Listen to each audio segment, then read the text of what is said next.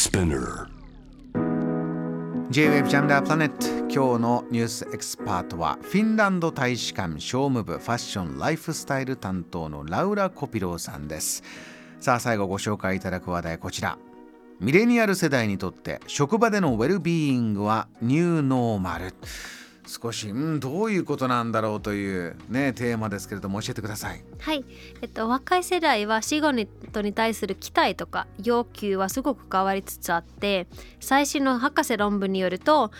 特に若い女性は自分の仕事に意味を持ってほしいということであの親世代については単に生計が立てればまあ十分じゃないかっていう考え方はあったかもしれないんですけど21世紀の若い人っていうのは仕事をただこなすだけではなくてモチベーションを高くしてすごく情熱を注いで働くそのようなグローバルなデジタルワーカーがあのあって。うん、で特に若い女性についてはあの結構期待が高いんですね。例えば喜びとか達成感を味わいながらやりがいも感じながら自己実現ができるというような仕事が理想的なんですね。ラウラさんあの仕事ってまあいろんな先輩がね、うん、仕事ってこういうもんだよっていう中で例えばね極端なあの例かもしれないですけど好きなことを仕事にしちゃいけないよとかいうアドバイスをくれる人とかもねある時期ある世代にはいたりもするんですよ。っていうのは、ね、うん、好きなことって仕事っていうのは要は楽しい好きだけじゃできないんだ要は苦しいこともする我慢もする。っていうイメージってある世代にはかなりあると思うんですがもうガラッと変わってきてるんですか？そうですよね。あのあとこう仕事とプライベートをはっきり分けずに本当に好きなことを仕事にするっていうのって結構素晴らしいじゃないですか。理想だとは思いますけれどもね、はい、それをもう実際ミレニアル世代は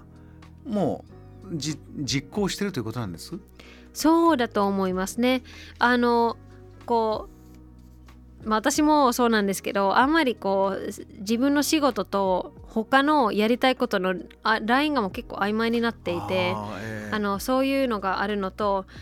あのただまあもちろん人が、まあ、みんな違うのでただ安定して仕事をしてプライベートをすっごい充実させたい人もいるんですけど、うん、まあいろんなニーズがあるからそれにこあそれに応えるような形であの雇用主も多様なニーズに合ったいろんなその働き方とか職場とかあの働く形をあの提供するのするとまあいろんな世代がハッピーだよっていうことかなと思います。あのラウラさんはもちろん大使館でお仕事をしながらいろんな企業の方とミーティングしたり、はい、えー、セッションというかねあの会話を交わしている中で今どこもおそらくそうだと思うんです。若い世代にどうコミュニケーションを取ったら、えー、なんていうか意思が疎通できるのか。あとこれも多いのが以前に比べると結構すぐ辞めちゃうこういう、ね、結構きついことを言ってるつもりなんだけどなんかこうきつかったのかなとか、うん、どういうふうにやっていいかっていうこれ、ね、コミュニケーション苦労してるところかなり多いと思うんですが、ね、どうでしょうかこういった話題からラウラさん。そうでもなんかまずは若い人に聞聞くのはどうかと思うのとあとあのフィンランドだとあまりこう新卒採用はないしあの中途採用でみんな入るから本当に対等にみんな大人として扱われるんですね、うん、なのできつく人に言うのって本当なしの話であの大人の会話しないとフィンランドの会社としてはかなりあのアウトな話で。だからその若い人だからっていうよりも普通にお互い人間としてお互い社会人であの責任のあるあのワークマンとしてどうかってって思うんですよね。かつみんな本当に違うので、あのあんまりこう若い人って一括りにできないんですよね。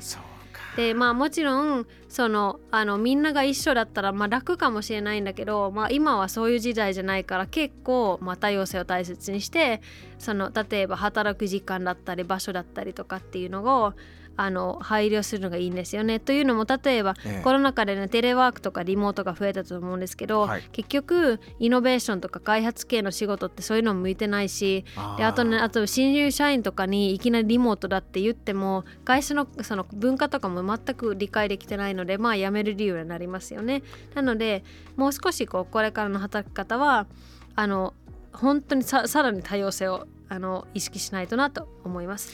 ラブラさん実際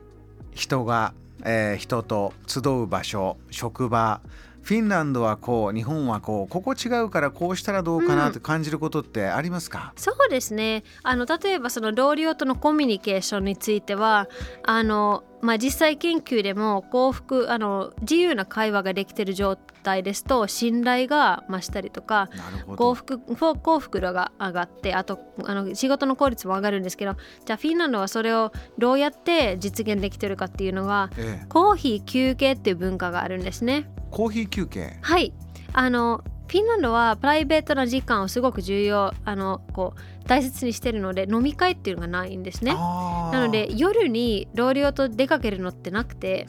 でその代わりにあの仕事の合間にコーヒールームっていうのところでコーヒーを飲みます。どれぐらいの時間楽しむんですか、であの時間は大体まあ法律で決まってるものがあるんですけどあのそれよりも大切なのはあの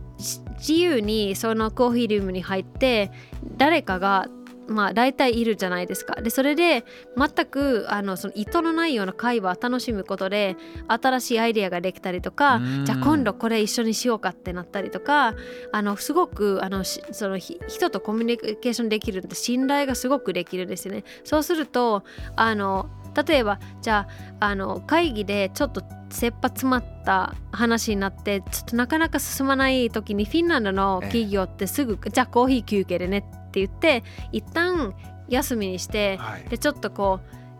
なんていう心を柔らかくしてまた会議の場にのあの戻ると結構や結局、まあ、なんか話が通るんですよね、話が通るっていうかうまくいくんですよね。そういった場はあの日本の企業って大体コーヒールームないんですよね。確か。そうですねだからそういうところをまず作ってからかなと思うんですけどあのであもちろんあのこうなかなかリモートで人が集まらない時は例えばそのこの時間にみんなでコーヒー飲みましょうっていうのを設定してもいいですし完全に自由にしてもいいんですけどまず場所を作ることからかな。そこに行けば誰かがいてなんか雑談するっていうのは、はい、そうですね。あの少し前はあのタバコ吸ってる人はタバコがねそのためのものなんだよって喫煙所であって、うん、そこで何か仕事のにつながるアイデアが出たりってありましたけど誰もがというと確かにコーヒールームはそうですね。あと休憩を取るのはあの人は本当に疲れる生き物なので休憩を取るのはむしろ効率が上がるあのことにつながるのでこあの休憩を取るのがちょっと罪悪感感じるのは多分感じない感じなくてもよくてというのもタバコを吸う人も多分そういうの罪悪感感じてないし。そうですね。そういうところがすごくいいんですよね。あのラウラさん先ほど観光のところでね再生観光新しい観光というのは人が幸せになるとっていうのはこう気持ちの中で何かに貢献してるこれは幸せにつながるんだってありましたけれども、うん、今仕事の話も出てきました。この幸せを感じるポイントっていうのは先ほどね貢献してることってポイントありましたけれども他にもあるんですか？そうですね。あのもう一つは余裕があることで例えばあのあの2つのことをやってその合間に何にもしなくてもいい時間という余裕があると脳がすごい活性化するってして幸福のあのつながるっていうのと最後に自分の人生で選択できてるかどうか。私はこうしたい。自分で選べられるっていうあの状況ですね。例えば仕事でちょっと嫌なことがあってもあの結局こういうこういう理由で私はこの仕事を続けたいっていう自分の意思でそれを続けてる時は幸せだし、うん、やむやむ得ず他にないからやってるっていうことは逆にあんまり幸せじゃなくてで例えば上司から命令が下されてもその命令に従うのが自分の意思だとすると幸福だしあのそうじゃない場合はあんまり幸福じゃなくて、まあ、そういうそういったあの自分が選択できるかどうか。でフィンランドは何があっても安心安心できる社会なので結構その選択人生の選択っていっぱいあるんですよね、自分で。あの私の同僚が実は今日あの打ち合わせした時に、はい、明日からちょっといなくなるんですって言ってえあ辞めるのかと思ったら、まあ、辞める自由はもちろんあるので全然辞めてもいいんですけど明日からあの学習休暇を取りますって。6ヶ月勉強しますって新しいスキルを身につけたいからって。いいですね。結構素晴らしいなと思って。6ヶ月。はい。自分の選択ではい。決める、しかもあの大人になってもそれができるのってす素晴らしいなと思って。本当ですね。常に新しいことに何かをチャレンジしていくっていうのは一番のこととは、あのみんな分かっててもできなくなっていくんだけれども、これをやる。そうですね、うんうん。なんか結構日本だと自分のあの他の人人がやらないことでなんかマイペースですよねって言われるんですよね。でも私としてはそのマイペースっていうのを最高の褒め言葉にできたら素晴らしいなと思います。お聞きの皆さんいかがでしょうか？どんな風にお感じになったでしょうか、えーフィンランドの働き方、えーから見える日本との違うポイントも伺いましたフィンランド大使館商務部ファッションライフスタイル担当ラウラ・コピローさんをお迎えしましたありがとうございましたありがとうございます。Jam, the planet.